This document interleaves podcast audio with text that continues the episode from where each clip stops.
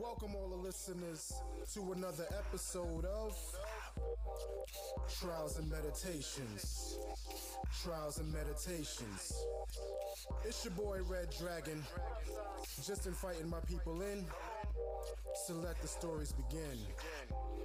Let the stories begin. I'm only talking about the first when I'm talking my favorite gen. It's time to reminisce with two of my favorite men. Whether you're saying two or whether you're saying ten, make sure you say it here with two of my brothers, Kemwa, Kemnes, other Badani guests. No matter where the convo goes, never finesse. Rituals was our gathering place, escaping the out of this world chanting. That's why we called it a space embrace. This a one of a kind podcast, kings and chiefs speaking. I'ma call it a godcast. This is a movement. I'm glad that you're tuned in. First generation and family reunion, I'm all in. On this reminiscent affair, and every word that I speak is like a fist in the air. Simple kick in the snare is all I need for my comrades. Time to lift off, better get on your launch pads. And savage and fast, very far from average cats. Every memory's an actual fact. I ain't gonna bar you to death, but I say it with my heart in my chest. A Saraset in every part of my breath. S, call it meditation and trials. I'm talking from state to state, there's dedication for miles. Meanwhile, it's a celebration of all of us. No matter where we go, we'll never forget the cause of us. Round of applause necessary. Mind and body grow, but the spirit is legendary. Minnesota, North Carolina, the home of the host. And if you leave it up to them, they be doing the most. And everybody that comes on, I listen to every word, cause it's probably a story that I never heard. Observe as I paint pictures, evaluate the scriptures, translated by mortal men who got it twisted. What if Egyptians never existed? First generation would never be a tradition.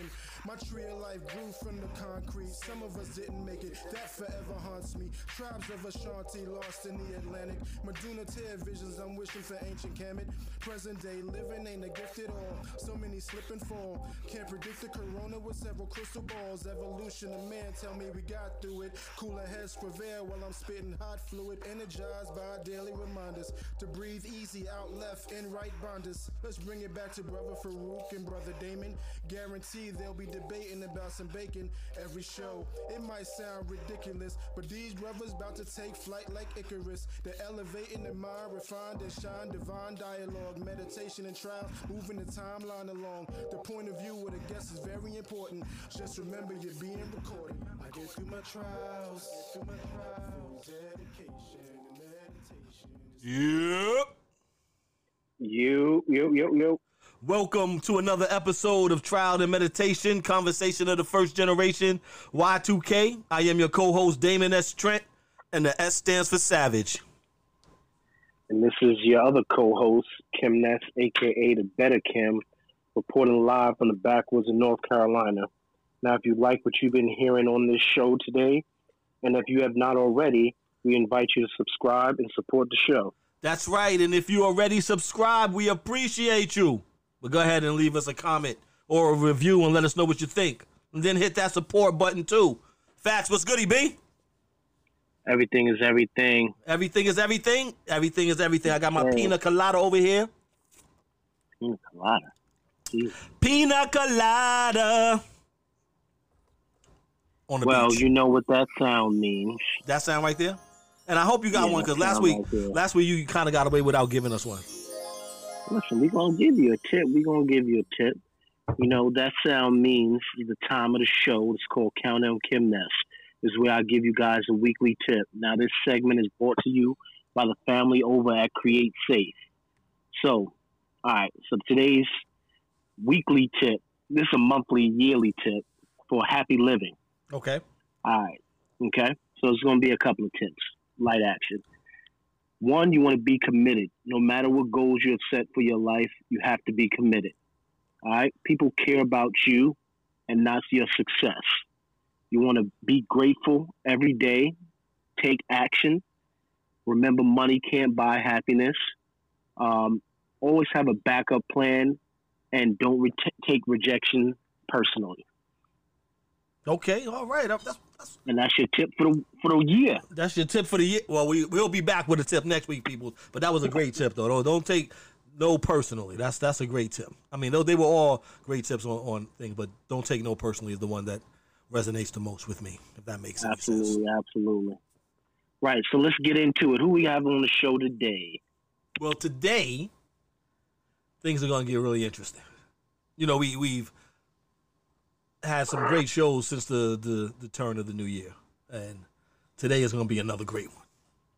With us today on the show, we have author and entrepreneur extraordinaire, my brother, Enensa Amen. Let's give him a round of applause, ladies and gentlemen.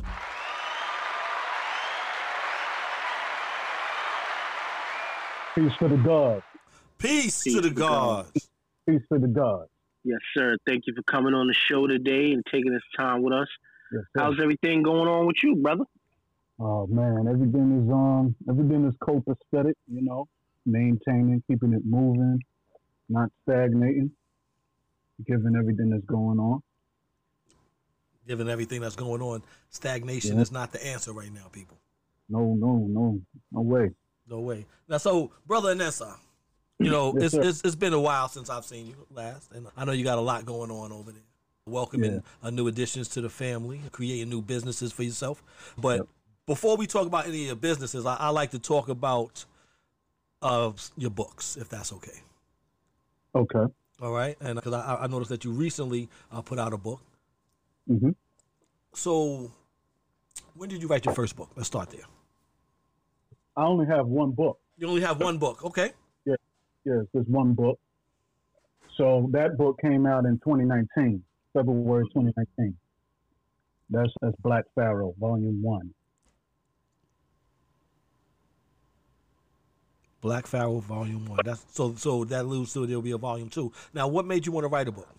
And tell us more about the book, Black Pharaoh.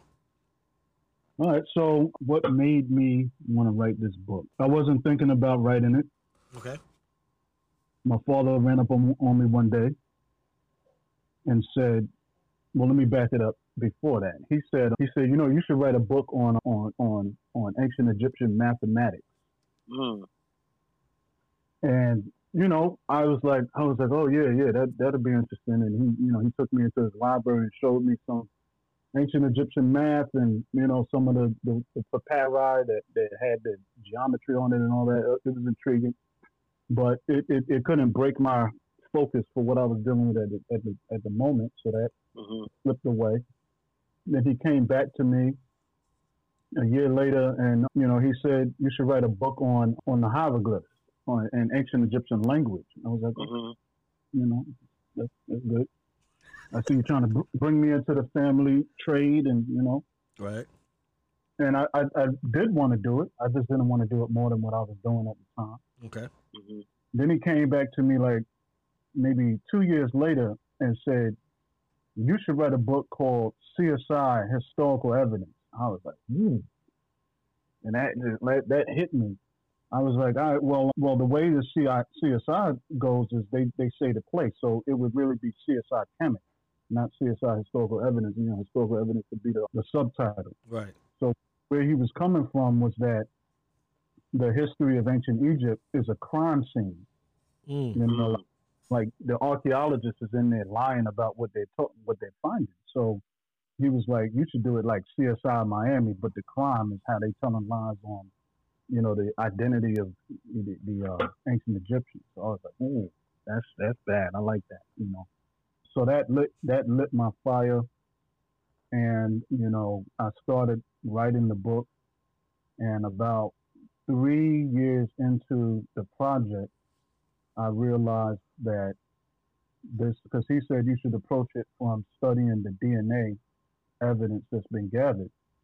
And so I started thinking that I was doing something that was DNA and forensics, you know, clashed with archaeology and history. And then I realized the argument belongs to the field of anthropology. So that just exploded my mind, and I said, oh, I'm writing an anthropology book. This is an anthropology book. So it lengthened my time. I wound up spending 10 years writing the book. Wow. And, you know, somewhere along the way, I decided, you know, the name, you know, CSI Kemet, that's a working title. And, you know, the way I wanted to really hit the world, you know, would be Black Pharaoh. So I came with that name, Black Pharaoh. That's what's up. You know, what I'm listening to your story, right? And you know me, just like I know you, right? Yeah. And so I'm listening to you tell me the story about your father came to you the first time. Mm-hmm. Nah, I'm not really interested. You came to you the second time. Nah, I'm not really interested, right? Mm-hmm. But on the third time, you was like, oh, that's the one right there, right? Yeah. Now, this is just stay with me for a second. Right. Because if you let somebody else tell the story that wasn't raised the way that we were raised, right, it would go mm-hmm. like, they would say, oh, that was 3 strikes and you're out. Right? That's what they would say. They were 3 strikes and you're out, right? But I heard the story a different way. Yeah. Right? I heard the story, and all I could think of was, that was the third time that he told you. And then into your story, watch this, though, because you said 3.5 years later, right? Mm-hmm. So it's 3s all over the place. And the only thing I could think of was Sobek. And I don't know if that's, you know, a dominant theme in the book or if that worked out in how it worked out in your life. But I just saw, like, you know, a Sobek thing happening, which was just really weird to me. I don't know. And I do apologize for going off on a tangent here. But You just did something right there. That's interesting because Sobek is one half of my destiny reading. Okay. Open the book with the image of Sobek. Like, you know, when you open that book, the first thing that hits you is Sobek is sitting there. Like, you're gonna come through Sobek first. Sobek's gonna open the way for what you're about to get into. He's about to open the way. That's Sobek is we get props in the book. Definitely. That's super dope. So now you said that you didn't really want to write the book, right? It's not that I didn't. I actually wanted to. I did want to. But it didn't, like, you know, once I got into it, I had to non-exist for a minute. Mm. Like, socially, I really went into like a lab, like for real. Like I rented an office in Manhattan on 39th Street between 5th and 6th. And there was like 3 super dope hotels on the block that just had constant nightlife. So like any given night, weeknight, I'm looking out of the window at a sea of people going to like this hotel to make it to the rooftop party. So there's this whole entire social world happening outside, and I'm in this office alone at like 1 a.m. writing for like years. So backing up, I was interested in the book, but I just wasn't ready to go into the lab like that, to go underground and take on that kind of book. No, that's what's up. Now, without giving too much of the book away, right? Mm-hmm. Because we do want the people to go out and read the book, don't we? I mean, I believe all the way. All the way, right? And so, did you find out anything?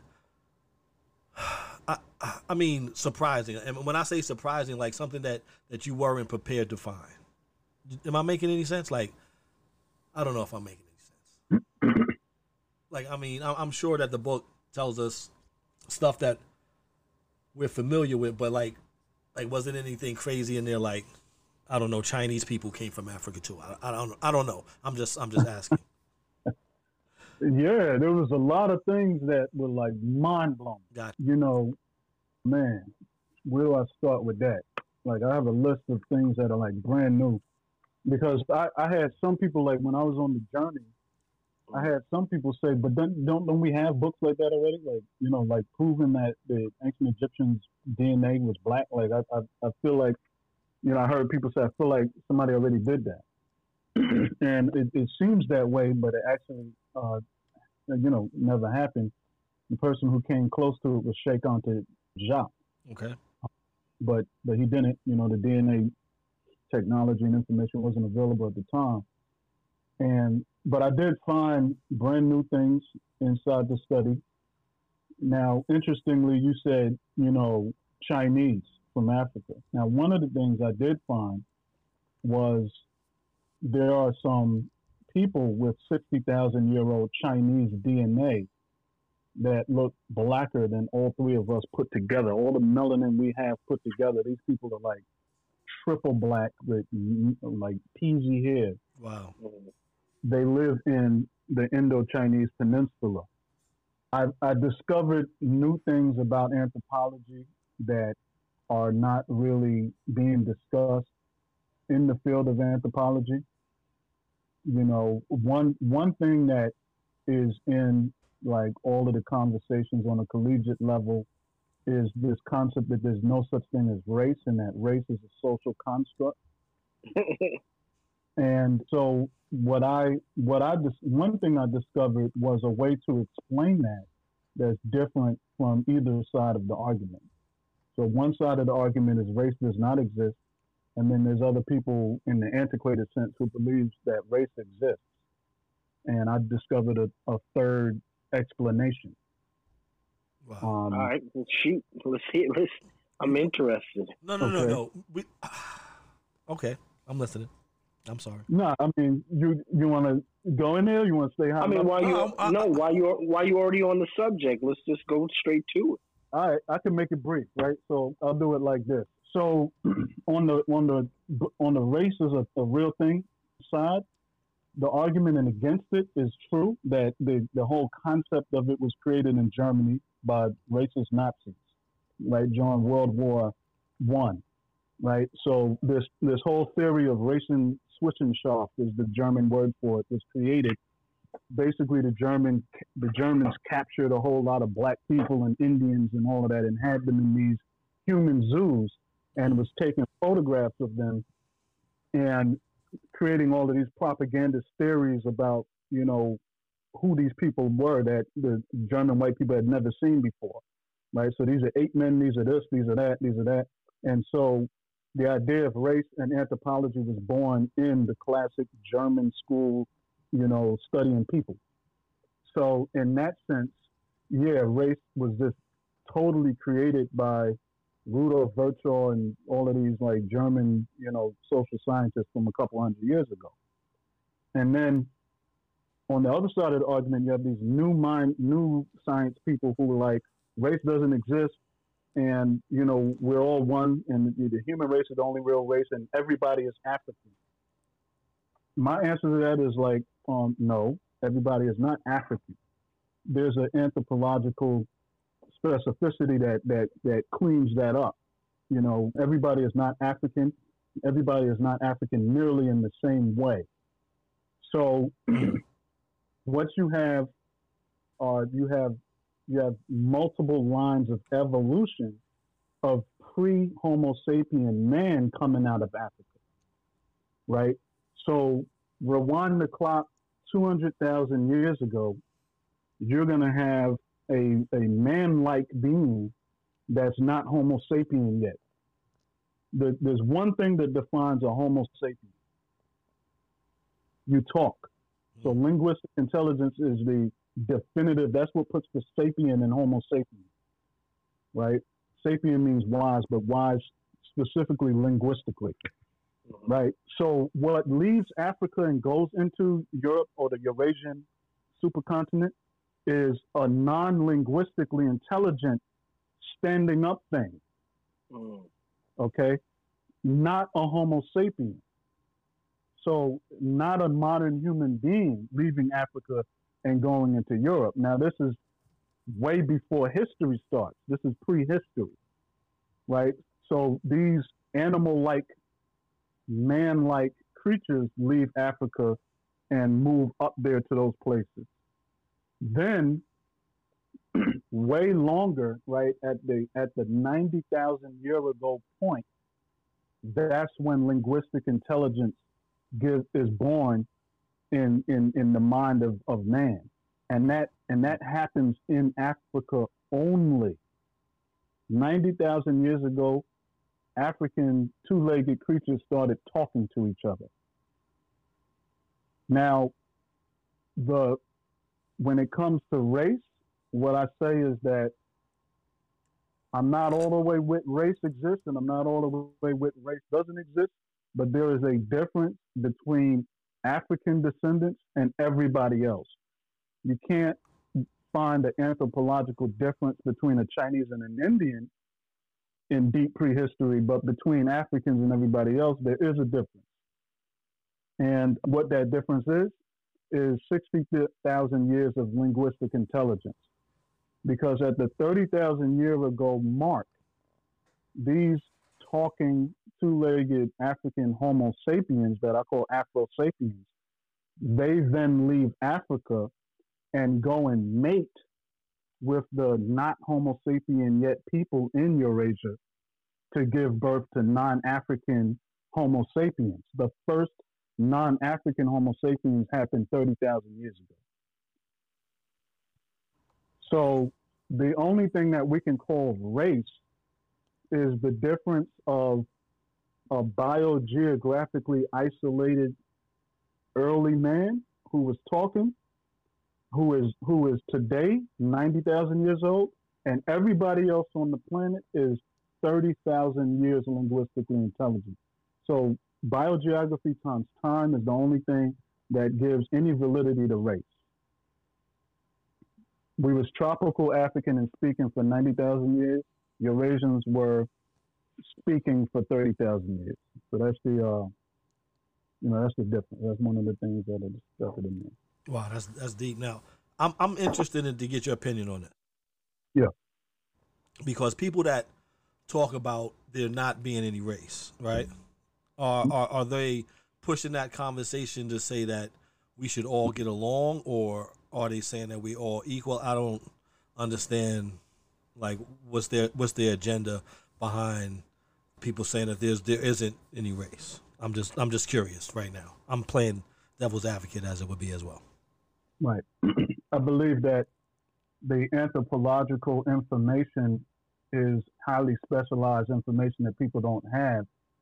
So if all you have is the German idea of race, there's nothing else in popular education. What I'm speaking out of is like a super elite graduate school textbook. This is not in the undergraduate course, and undergraduate programs don't deal with this. So nobody's going to counter argue with that kind of material. Right. Anthropologists in the world are a tiny little group. You know, so what they say and what they study firsthand does not make it into the more popular social science lectures. But I believe that, you know, when you seek to eradicate the negative racial division, you're on point, because we're supposed to evolve towards being able to get along. I just think when you're grown up, you don't have to have a problem with there being different. You just have to be mature enough to listen. I'm an African, you're a European. Don't act like we don't have a difference. Let's just be mature about the difference. Right. I can fully respect you, but I don't have to lie and say that there's no difference. There is a difference. There's a huge difference, and I don't think that there's anything wrong with acknowledging the differences, right? So I was talking to the kids the other day, and they mm-hmm. asked me. They said, "Dad, what's prejudice mean?"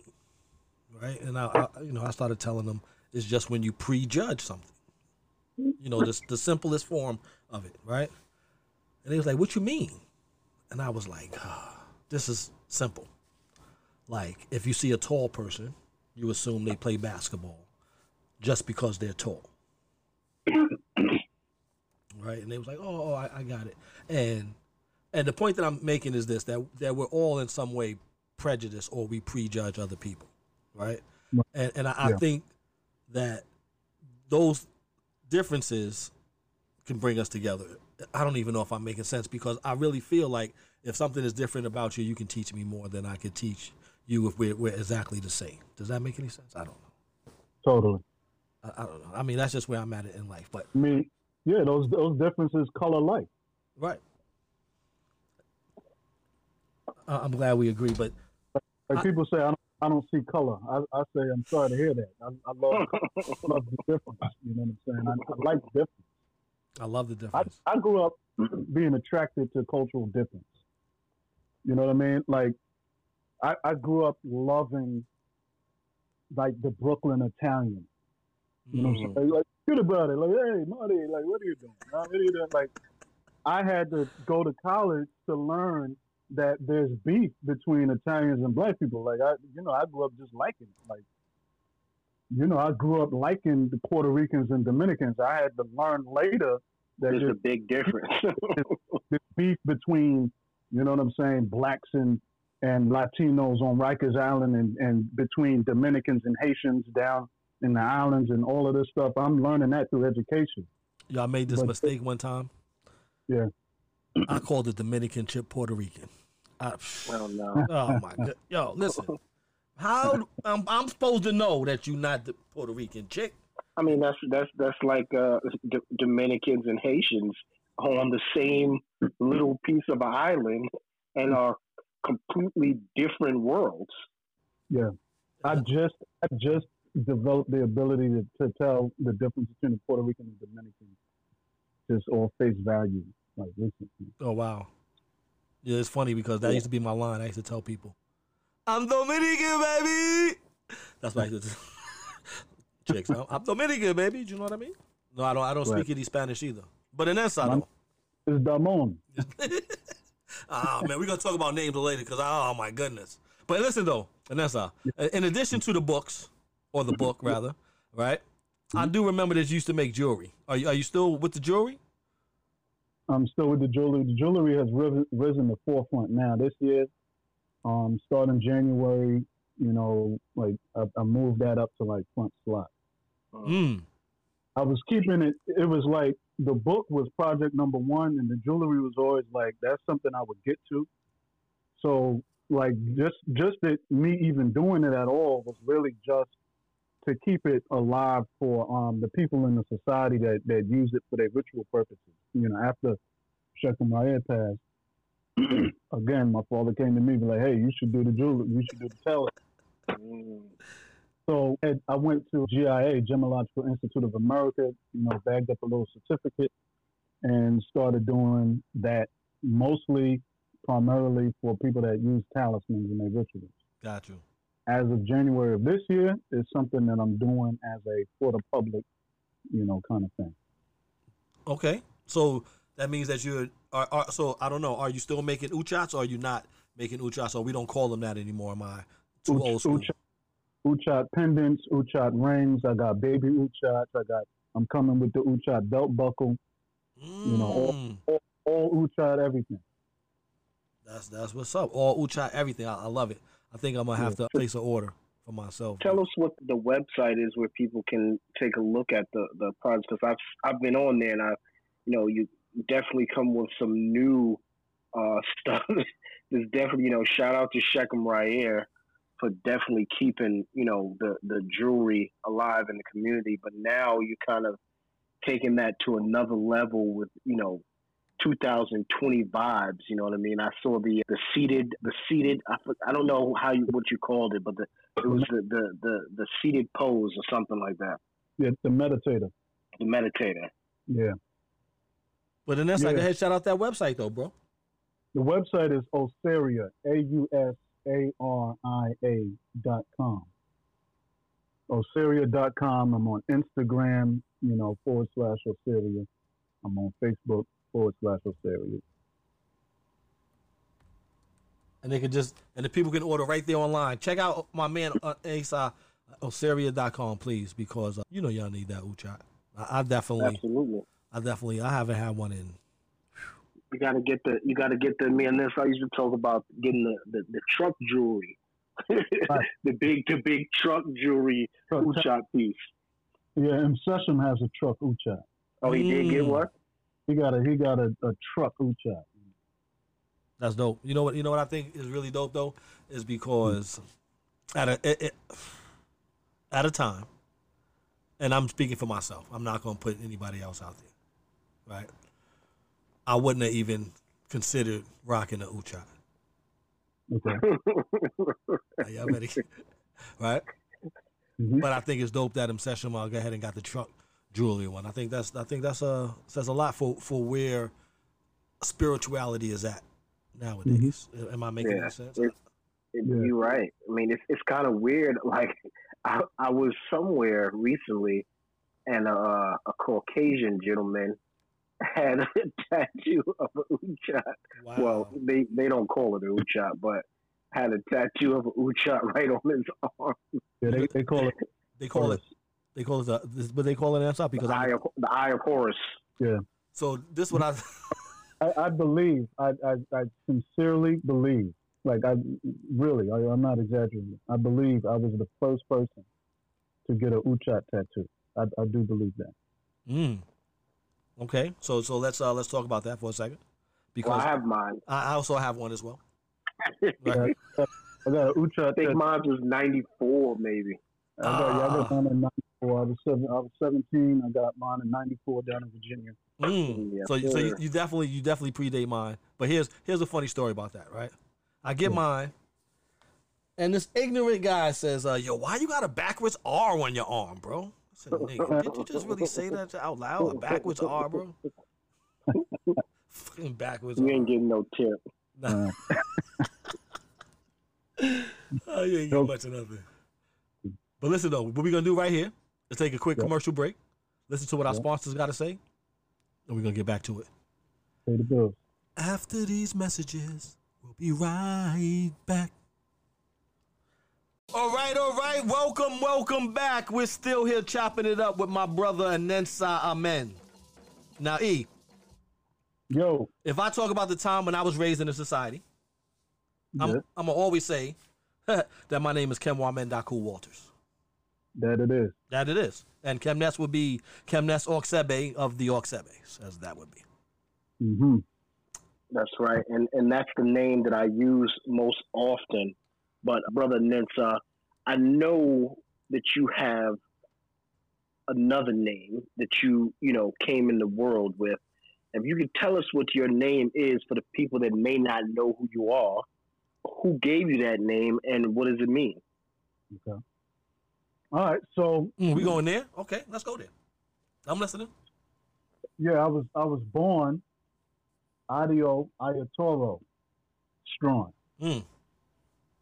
And that name was given to me by my father, who at the time's name was Rogelio Alcides Strong. Brother Ra. Broadway Reg. Listen. Y'all get a little... Oh, you ain't know about that? Hold on. Oh, you ain't know about that one. Broadway Reg, brother. What? Before Brother Ra, there was the maestro, Broadway Reg. What? So, so my father was in Panama there was a coup. There was, the people were shooting out with the cops. They were Panama City High School, locked in, barricaded, forted in. He was like in the parking lot on his way out of school. Him and his man was ducking behind a car. His man popped his head up to look, and his head exploded. He had gotten shot. The father ran into the high school. They was barricaded in there for like 3 days. Long story short, he came to America. He was living in Bed-Stuy. He went to Boys High School before it merged into Boys and Girls. He went to Boys High School. And he was a musical genius. He went to Mannes College of Music. Like the two top, the Harvard and Yale of music is Mannes and Juilliard. He went to Mannes. He dropped out 3.5 years in because they couldn't teach him anything. So, but in Bed-Stuy, they called him the maestro. Right? He was a concert pianist as a child. And so he was on Broadway. He was doing musical arrangements. He was the person that strummed out the tune for "It's a Thin Line Between Love and Hate." Down in the basement with those guys, and they was like, "Yo, Rob, do the melody," and he did the melody. And oh, that's hitting, man, and they ran with it. And then he ran into Sun Ra from Sun Ra Orchestra, and Sun Ra put him on to the EJ. And he did an oracle reading on his destiny, and it said, "You need to go into spirituality." Blah blah blah blah blah. And, so years later, Wow, that's really interesting. Yeah. But we getting off the topic, bro. Because Broadway Reg, that's like Detroit Red. That's like right. Well, that's a little bit above our pay grade. We want to talk to Brother Adio Strong, if that's okay, right? And Brother Rod named his first. Well, he named me Adio Strong, Adio Ayatoro. So what does Adio mean, if you know? So Adio is deal, right? So deal is God. Is two. So Adio means go with God. Adio, and Ayatoro means the conquering power of love. Go with God with the conquering power of love. That's dope. Yeah. That's what's up. So that is your birthday, Adio Strong. And it's funny. All right, so let me ask you this question. Does anybody in our circle ever call you that? In our circle? Yeah, in our circle. Just in our immediate circle. Because I can't think of one person that would. But now that I think about it, I probably can. I have a permanent brain tattoo of the Amare girls calling me Adio. Because with them, it was Adio! Adio! Adio! I could hear Nenu saying that all the time. Yeah, Rennick was the lead singer of the band. That was like when I went to 555. It was Adio! Oh my goodness. I can see them idiots doing that. That's hilarious. But now, Enensa, is there more to your Kemetic name, or is it just Enensa Amen? No, so it's Enensa Ankma'a. Okay. That's the whole. And what does that name mean? So Enensa means submit to wisdom and live truth. Ankma'a means live truth. The one who submits to wisdom and lives truth. Up. Now we talked a little bit about your father, but for the people that might not know, and I don't know who those people are, right? For the four people that might not know who your father is, right? Mm-hmm. Please tell us who your father is. My father is Ra'u Nefa Amen, known in the Saraset as Shechem, also known as Hashem or Hashemu, known as Odeniho Hashem or Hashem. Or Ashemu in the Akan state of Ghana. He was also installed by... I didn't know that. The Santahini of Ghana. Yeah, so Raul Nefam, man. That's what's up, man. So talk about your mother and your siblings and your whole great big family right quick. Well, it's not even going to be right quick, because that's like... Yeah. That's not a right quick conversation. Yeah, my mother is, Ortawat, period. Ortawat Manessa, that's my moot. Amy Alva Greenwood, walking in heaven at this time. Yes, sir. And she was the cornerstone of the Amen family, and also the cornerstone of the school we all went to, Saraset School. Absolutely. And all of our teachers. Mother, the whole operation. And then, my siblings, there's 15 of us, You said 15? All right, don't start yet, because you said 15, right? And I'm going to try to see if I could, I'm going to see the number that I got. No, I'm going to see the number that I got in my head. I'm not going to say any names, right, because I'm going to just say the number see what I got in my head, and then you can educate me about the rest of them, right? Hold on. Mm-hmm. Hold on, I forgot to start counting. Actually, I'm sorry, there's 14, actually. It's 14. You probably don't know half of them. That's what I'm saying. So you suggested, I'm suggesting that it's more than half, because, hold on a second.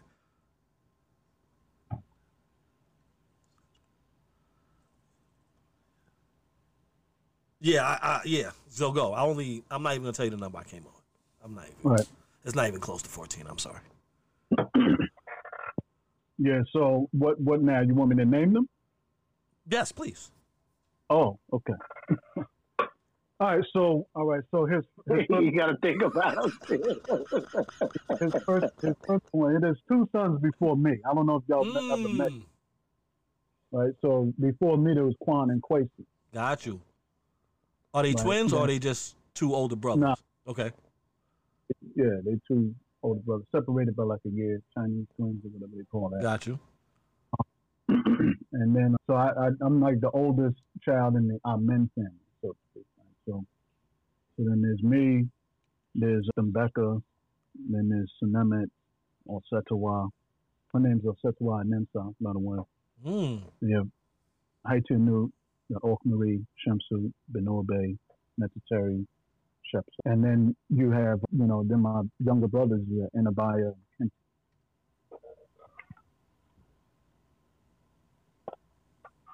Now, wow, all those girls. All those girls. Well, listen though, let's talk about Kenty for a second. Right. How many years between you and Kenty is it? Because he's super young. Yes or yes? Kenty is super young. Yeah, I'm like, yeah. Yeah, let's leave it at that. He was a baby at my college graduation. Right. Shechem was staying young by continuously starting over with young kids. Yes. Yeah, starting over. It's that's crazy. Like Daruba. Like Daruba just had a baby. Yeah, Daruba just had a baby, yeah. Get out of town. Wow. Exactly. Wow. I think I don't even want to talk about it. Yeah, I'm not starting over. Yeah, yeah I'm done. Like I don't. Yeah, yes, sir. Once you stop paying daycare, it's a wrap after that. You'll never want to do that again. Oh man, we never did daycare, right? We did Pampers though. That was the worst for me. Like nigga, we gotta buy 2 sets of Pampers every time. Like we had to buy like 64. Oh, and you had twins. Man, oh man, it was horrible, bro. But I digress though. Well, listen though, Nessa, you know, on this show. Yeah. You suggested that, not even suggested, but you said that she was the cornerstone and your mom was one of the people that we had a lot of respect for coming up. Mm-hmm. And Kemnes said that she was even killed all of the time. Like even when she was, I guess, yelling at us, she was still even killed, right? Yep. At home as well. Yep. This is what I want to know. Because this is what I have to be quite honest with you. Mm-hmm. And I have a tremendous amount of respect for your mother, but she had like the longest libation ever, brother. Oh, absolutely. Nah, it's just like you get a good night's sleep the night before. So I want to know, like, when you pour libation at home, was it that long as well, or did she give you a abridged version at home, or did she still go all in? We didn't really pour libation that much at home, or when they was doing like home rituals, I wasn't really in those. So I never had the experience of her pouring a long libation at home. No, but we all had that experience together. Yeah. Now, Enensa, on this show, we talk about how it was growing up, right? Right. And we're going to talk about how it was when you went from the society school to college in a second. Yeah. But I want to talk about elementary school for a second, because when you, and this is just my belief, and I'm not saying that this is how it was. I'm saying that this is how it was set up to be, right? I believe that because you were the king's son, it was set up for you to be separate from us, right? But I don't believe that it was, right? I believe that you was with us, right? Like I could be 1,000% wrong, right? I feel like when we was grinding, you was grinding with us, right? And so when we had Thembeka on the show, Thembeka suggested that it was uncomfortable sometimes because people didn't want to associate with her because she was the king's daughter. Okay. Right? Did you have that same experience, or was it different for you? So the perspective on that is that, you know, boy children are different from girl children. Mm-hmm. And, you know, so it's like if, you know, if there was any kind of shade or any kind of polarization or anything like that, that's just like coming out of natural childhood human nature. Right. And I feel like, to me, that might have been like a pitch that I dodged. Like, or a bar that I ducked under. Like, whoops, miss me. I'm doing what I'm doing. Like, right. I really didn't, I never had a chance to compute that. Mm-hmm. All I can remember is jokes. But being a boy child, I wasn't at home like that. So how does that manifest? Like, I'm like, you know, like, Kemnes, you remember, like, it was like a period of our life where there wasn't Auxum Su or Kemnes or Ninsha. It was like Auxum Su, Kemnes, and Ninsha. Right. It's like I lived at their house. You know what I mean? Like when I was living in Brooklyn, I was probably at their house like 4 nights a week and at mine 3. Mm. So like whatever they was doing, that's what I was doing. And then before I was rolling with Auxum Su and Kemnes like that, it was like me and Ceres. And then before it was me and Ceres, it was like me and Olusha knew Kenny New. And, you know, so I was always like, you know what I mean? Like just moving around. I never sat there, and I remember Thembeka like being hurt by some of the, you know, some of that kind of stuff, but I never really felt it. I was just too focused on just moving. Yeah, I mean, and I just thought you was one of the guys, and I could be off base here, but that's just how it was for me, and I appreciate you for being who you were, right? But listen, yeah. So did you go to college? Because you did say you graduated college, so that's a stupid question. Of course you went to college. What college did you go to? Hampton University. Oh, you went to the real HU. Okay. Yo, man. No, but listen though. So, what was it like for you going from the society school to college, or did you go to public school? Because I don't know. No, I didn't go to public school. I graduated from the Saraset School, and because unlike most everybody else that went to Saraset School with us, like almost everybody else went to public school for high school and had like that bridge into the outer world, outside of your Saraset bubble early. Mm-hmm. And for me, you know, my only touching that was like visiting my cousins in East New York, you know, and, you know, things like that. And then getting to college, going straight to college, being like that first real immersion, it was like, you know, it was more build up, you know. So the college experience for me was more of an explosion. Like there was a atomic bomb explosion and cloud. You know, if you look in some satellite view, you know, so I went out there and like really like let loose, went wild for a minute. But you graduated though, so you had to rein it in, right? Year one got kicked out and then had to be readmitted and then all of that. Wait, so let's stay on year one for a second. Kemwa want the tea. No, I don't want the tea. I don't want you to divulge too much information because it sounds like you had a lot of fun that first year. Yes. Yes? Ballistic, yeah. Now looking back on that, because I believe you're supposed to go to college and have some fun, right? Mm-hmm. Would you have done things? Of course, you would have done things differently. But like, is there like one thing that you could think of from your time that first year that you'd be like, "Damn, that's the thing right there that kind of messed me up"?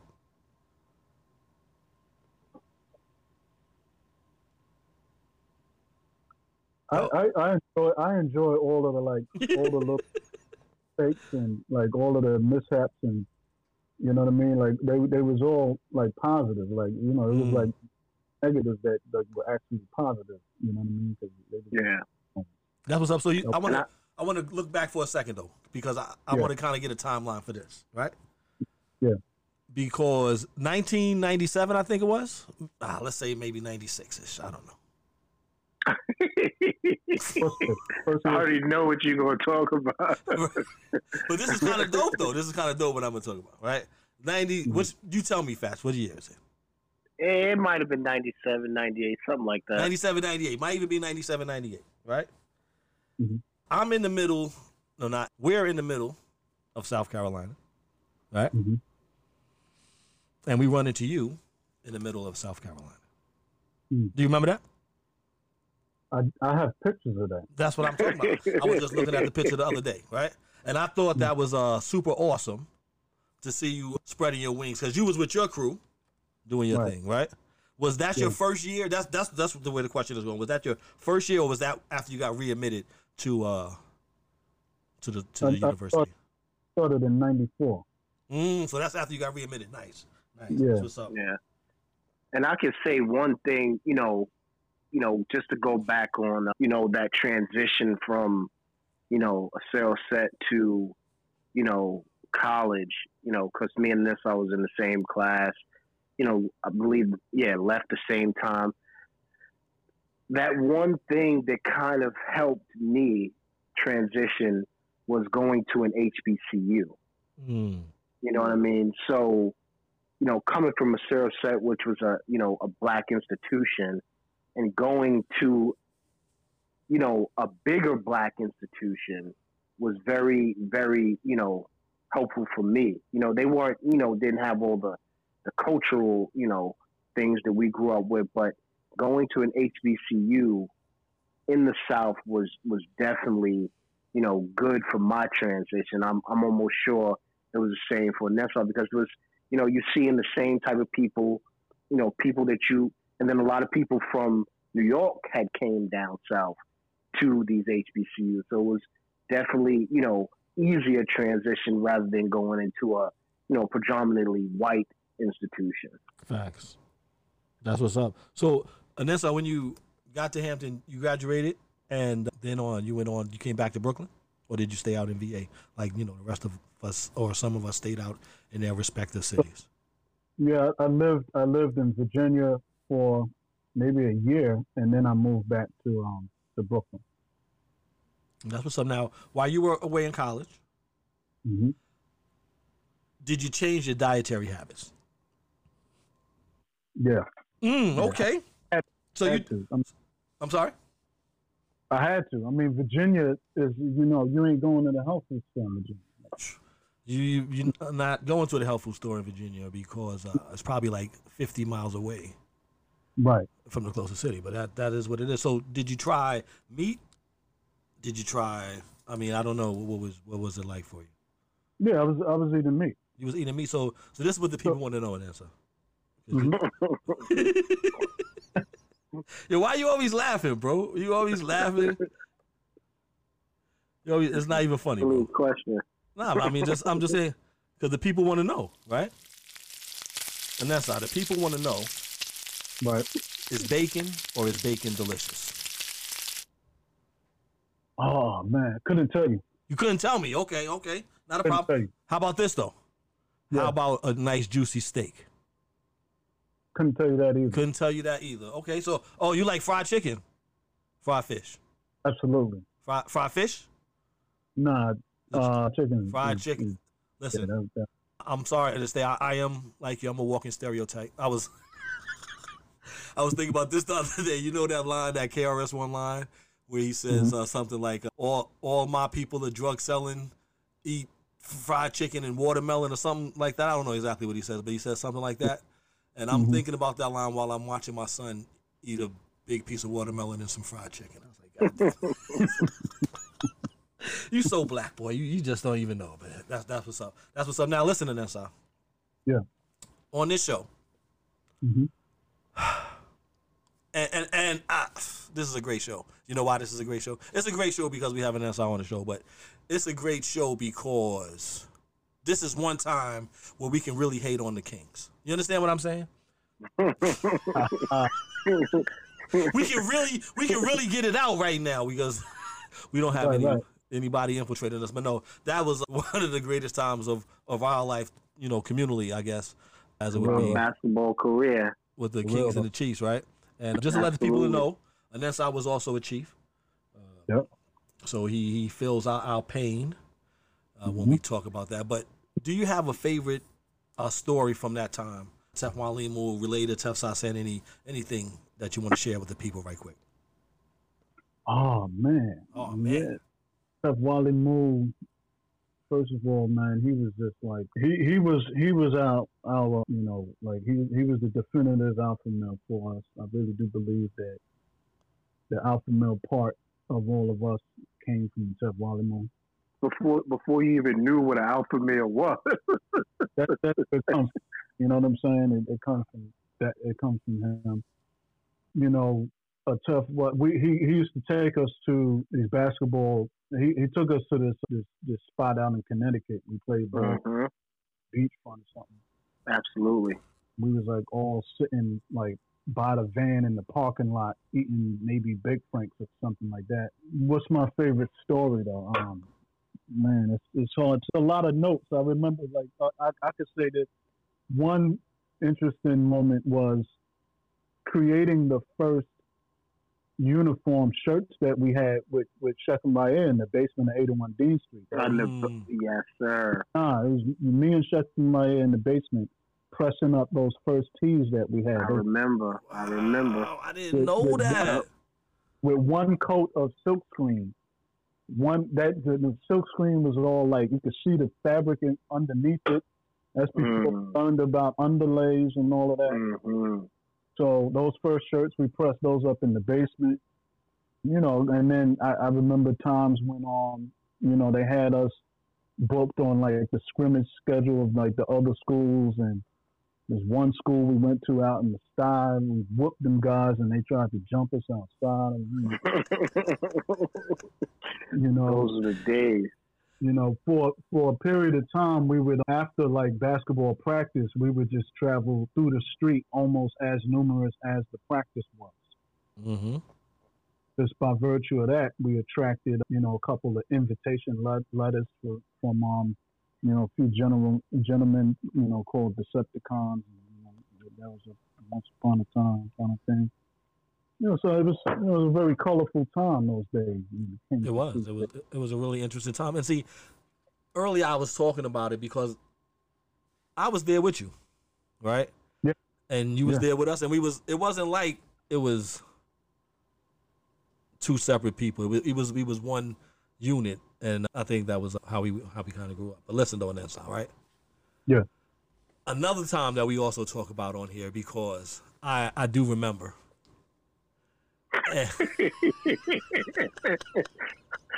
how do I always read your mind? I already know where you're going to go. No, but listen, though. Because you're so silly, that's why. But listen, though, on that side. Do you remember when we thought we attended Hofstra University? Saying that metaphorically because we stayed up on the campus as much as the people that were there. Yes, sir. Yes, sir. Yes, sir. And yes, I remember that. And those were I have pictures of that. You have pictures of that too? Yes, oh sir. Man, you holding out on the pictures, bro. Send some of those my way. Yeah, there was like three different dimensions to our existence at Hofstra. One dimension was the basketball. Another dimension was, when it comes to me and Ceres, was like the little dance battle kind of thing. As they call it. And the other dimension was like WW. Oh, excuse me. I had something was caught in my throat. it was tickling my throat there. I'm so sorry for it. Multifaceted. Nah, you guys, you know what I love about this podcast, right, is because we get to come on here, and I do a lot of clowning, and you know, that's just in my nature, but we get to come on here and we get to show our relationship with the people, right? Like, like this, I can tell you this for sure. You ready for this? Yeah. Kenty doesn't even know who I am, right? If he was standing next to me on the subway, he wouldn't know who I was. Like standing right next to me, right? Somebody. Right. So I'm saying that he doesn't know that you're my friend, and vice versa for me and you. You know what I'm saying? So I think this podcast gives the people a good opportunity to see how we really get down with each other, even though we don't see each other often, which is super dope, right? But last week though, and then so I checked this out. We had Jamoke Davis. Jamoke. Nah, see, I knew you knew that guy, right? So, and we were talking about the retreats and how that was some of the best times for us coming up. Yes. Would you agree to that assessment as well? The retreats was like that. That was life, man. I lived. That was life. It was like the retreats was life, and then you know I lived. You know, 11 months in between, just right. Just to get back to the retreats, man. Now, we had Brother Akil from Ohio on the show as well, right? Brother, okay. I thought you meant Akil Amin. No, not him. No. He's international right now. But he came on the show and he told us some crazy stuff. You ready for this? Yeah. He told us, this is what he told us. He said that they was at the retreat, like burning it down. That's what they was doing. Okay. Right? Yep. Now, we did a lot of things at the retreat, but I don't think we even were prepared to do anything of that nature. I don't think so, right? Right. What's the craziest thing that you did at the retreat that you could talk about? Did you hear the last part? Yeah, I did. That you could talk about. Yes, sir. Yeah, so let's go with that one. You can go with that one, and it's good because you know the slang happens fast enough so that you know what I mean. Whoever doesn't decode it, you know, you know, so Loonies was playing, and then that right, and then what else we got? Yeah, you know that. Okay. Well, just tell us the retreat story. A retreat story? Yeah. Any retreat story that stands out in your mind? I was particularly, the top three, I lived for the water wars that we used to have that was organized by Shechem and Enensa Boot. Epic. Absolutely. Because, like, all the rest of y'all was kids, but me and Kenny New was G.I. Joes. Like, we were soldiers. Like, it was another thing for us. Like I don't really know if y'all understand the Adio and Olu Shanu connection. I don't know if y'all understand that, but that was like the earliest friendship that I had. The earliest like male that I bonded with in the society was Kenny New. The earliest female was Ajua, Sanu M.T. But me and Kenny New was straight military guys. And Parkchester had this toy store that had some serious weapons in it. And before the laws, before like they kids was pulling out guns and getting shot by cops. Right. The guns looked too real. Mm-hmm. The Intertex was out and me and Kenny New had all that. We had the Intertex. I had this silver handgun. We had the. I remember the green looking joint. No, me and Kenny New had two green Beretta Jettas. Yeah. Kenny New came with the water grenade joint with a strap on your back and you pump water balloons. And what me and Kenny New did was we hid out in the woods and created like 40 of them water balloons. You know, right? And so it was like a whole nother level of, you know, seriousness for us. You know, so I enjoyed that. Yo, I'm over here crying laughing, right? You know, because I can see you in the mirror right now, painting the shit under your eyes. Right? All the way. That was our degree, man. That's how we was on it. That is how we was on it. my only toys growing up was G.I. Joes and Matchbox cars, man. I was just straight, like, that was my degree. Yo, and guns. Yo, you don't know how funny that is to me right now, bro. You say y'all was just kids. But nigga, I was Duke, and he was Roadblock, nigga. We was about to get it in. So the thing is, every year after the retreat, when everybody else went home, me and Kenny New went to another campsite. Oh wow! So I do remember that. So Moot Sensum and his Atef Baba Willits, aka Atef Balk Sakitamu, would take us camping every year to this place called Chickateague Island. That's an island off of like North Carolina. And we would go camping, like real camping in a tent, pitch a tent, you know, and read Indian tales and like build a fire and carve pine sap out of pine trees and eat it. And, you know, like we was doing like real camping, you know? So yeah, we was like, you know, woodsmen. Wow. That's what's up. That was really getting it in. It's crazy the things that you experience and you never forget. Right. You understand what I'm saying? Yeah. Yeah, absolutely. You know, and then the retreat, then we had, like, we would, you know, back in the days, the retreat was, the campgrounds was, like, better kept. So, like, the adjacent campgrounds were, like, you could go and find a cabin that was, like, clean enough to do something in. So we would sneak away and we had a cabin that we would have like those boxing matches in. So it's funny you should say that. It's funny you should say that because somebody I know, right? Somebody I know thought it may be a good idea. Yeah. As adults to visit the retreat and possibly have a reunion there. Okay. And what say you? I say that Prince William Forest Park is a park that people rent. you reserve. I don't understand. Like, you know what I mean? Yeah, you reserve it, you go, and you do that. But, you know. So what we want to know, and that's what we want to know. If it was reserved for first generation, what could we count on you to come? Okay. No, so you're missing it. He's candy coding it. What I'm trying to say is, as an adult, right?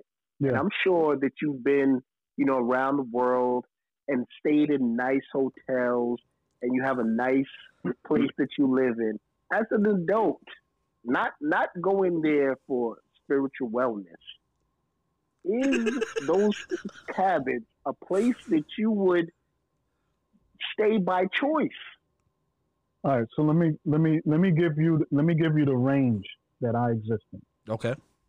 All right. So the last time I went to the retreat, and this is a suggestion for, like, let's say hypothetically that we do that in 2022. Let's say we do that in 2022. Right. Is exactly how you can do it. You rent the campground, which is very cheap. The campground is cheap. Yeah, we know. We figured that out. There are nearby hotels. Exactly. Thank you. So the cabins are there. Exactly. You can do whatever. You can have activities scheduled in the lodge. You could go to sleep in the hotel. It's a 5-minute drive up the road. You can come back in the day. If anybody wants to crash in the cabin, do your thing. No. So are you saying that you're not sleeping in the cabin? Is that what you're suggesting?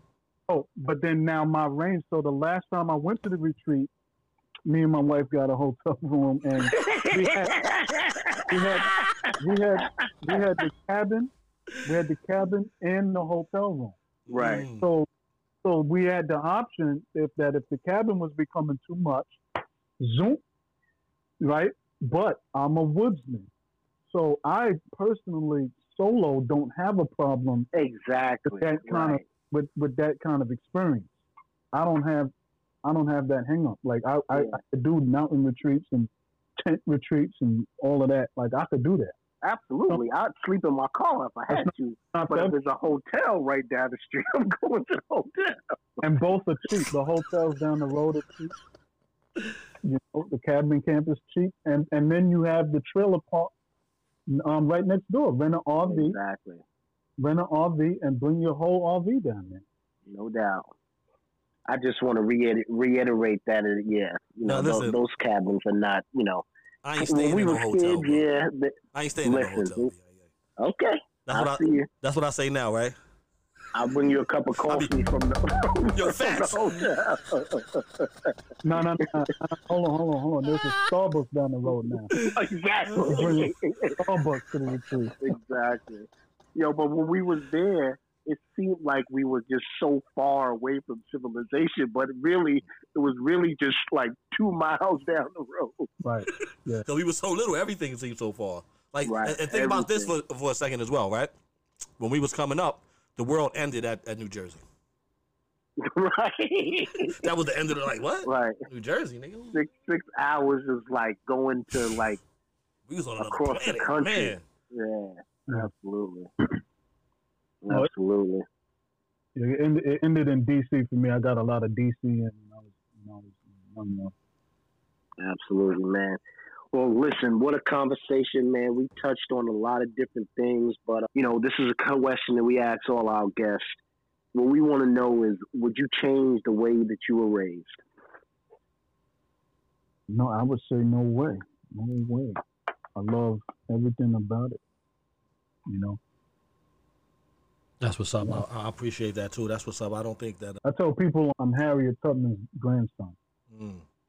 So it's like I was just born with, like, the whole vibe of just feeling the need to, like, the black disenfranchisement. I take it personal. Like, how, like, there's a communal or national consideration and a personal consideration, like, if somebody in the world of people dies, your heart goes out. But if somebody in your immediate family dies, it's different. Mm-hmm. But on a personal level, for the plight of Black people as a whole. So to me, Saraset is an endeavor, you know, that addresses directly the disenfranchisement. So I can only commend, that those OGs did what they did. Absolutely. That's what's up. Now, Enensa, we always talk on the show, and I'm glad that people can hear it, because this is genuine. I don't think that we're faking anything today, right? Mm-hmm. But what Kemnes and I always say is that when we get back together, it's like we never left. No matter how many years go past, does that ring true for you as well? It's a true story, man. And I want to tell you this, because Kemnes is big on this, giving people their flowers while they're here, right? And I want to tell this to you, Enensa, because this absolutely rings true about you, and I appreciate you for doing this, right? Mm-hmm. It don't matter where I see Enensa. And it goes both ways, though. But this is definitely how I feel when I see Enensa, right? It don't matter where it is. Enensa is going to come over and chop it up with me, even if it's just for a hot second. No doubt. I mean, no doubt. Then we're going to go get some Indian food. But I want to stress that point, though. It doesn't matter where we are, though. I appreciate you, sir. That shit is super dope to me. Oh, man, I mean, it's like y'all are, it's like I say blood is thicker than water and spirit is stronger than blood. So, it's like y'all are my spiritual family, man. It's like y'all are my children know y'all by faith. Mm. The pictures come out, you know what I mean? They learn the names, and, so y'all have like a uncle-ish status, like a godfather status, even to my kids, Facts. Yeah. And I think that rings true with all of us, because unfortunately, none of our kids really know each other. However, right. Somewhat, right? Yes. But not like how we know each other, right? How I knew that if I needed something from your mom's, I could go ask her for it tomorrow without question, right? Yeah. But they all have that same level of respect for everyone in our circle. And I'm speaking only for my kids, right? Like they know what's up. And I think that's dope. All they have to do is hear like the moot or a tap in front of the name, and it's like my daughters they don't know who Moot Sase is. Mm-hmm. But if they outside and they overhear that that's Moot Sase, then it's like boom, automatic respect. That's what's up. No doubt. Yeah, that's dope. But E-Son, thanks for coming on today, bro. I appreciate you taking some time out and chopping it up with us. No doubt. Chief style. All hail the chief. But before we let you get up out of here, right? Yeah. Tell the people again about your website, how they can follow you, and where they can pick up your book. So the website for the jewelry and talismans is Ausaria. That's ausaria.com. And then for the book, that's shepsology.com. shepsology.com. Check them out, people, and support them, because if we don't support each other, nobody else will. Absolutely. And I ain't even got to say this, but, we know you're going to come out to the next First Generation event whenever we, get back to normalcy and have another event, because, it's not just you showing up. It's also, somebody that'll get something out of you showing up. You understand what I'm saying? So sometimes you never know who you help or who you inspire just by them seeing you and reconnecting with you. Right. You know what we got to try to do for the next one? What's this? Tell us. The thing is like it trips me out when I think of how many, like when we talk about the first generation, and I'm talking to my wife who's new, to this, relatively new to this and all of that. It's like a lot of newer Saraset people consider me like where the child of a Saraset line starts. Mm-hmm. And I tell people time after time, it's like, nah, man, there's people in first generation that probably like 10 years older than me. Mm-hmm. Right, absolutely. And it's like there's a lot of like people that grew up in a Saraset or in and around a Saraset that they may look up to then they look up to me. Like Santubia said, he got into arts because watching me. Like, look at me as his OG. I'm like, yeah, but I got into arts because of Ayodele and Ali Me. Talk about them. I was looking at them, watching them draw and all of that. Ayodele used to sit in the room drawing Sasquatch, and I'd be over there like trying to copy off of him. And, so, at the next first generation, I would love to see us get like all of the people from that whole group right there, as many of them as we can, reach out to them. We definitely working on getting that because, like I said, people don't know me, people don't know them, right? But let me tell you guys something, because you just brought up one of my guys, and I've seen him recently, right? Who? Hakeem Pay. I'm going to say that because this is what he told me out of his mouth. Yeah. That he doesn't like the name Ayodele, and I'm telling you that because he told me that. I don't know. So you told me. And I was like, yo, I love that name, bro. I've loved that name my whole life. Yeah, that's what he told me. I just seen him like a few months ago. And he was Ayodele's name, right? Yeah. It's Hakeem Ayodele. It's Hakeem Ayodele, yep. But, it is what it is. We treat people as they like to be treated around these parts. But I still love the name. But that's dope that you give homage to those guys. That inspired you as well. Yeah, man. That's really why I fuck with you, because it's no bougie bonton-ness to you, if that makes any sense. I didn't know how else to say it, so that's how it came up. Yeah, no doubt. That's what's up, buddy. Appreciate you for coming on. Absolutely. We're not gonna hold you. And guys out there in listening land, if you don't forget, if you like what you're hearing, subscribe to the show, and you could always hit that support button too. Absolutely, that's right. If everybody does a little, it becomes a lot. Well, my good brothers and the good people out there, see you guys next time, and don't forget to meditate and let it marinate. That's right. Safe it up. Remember, crossover, but don't sell out. Peace.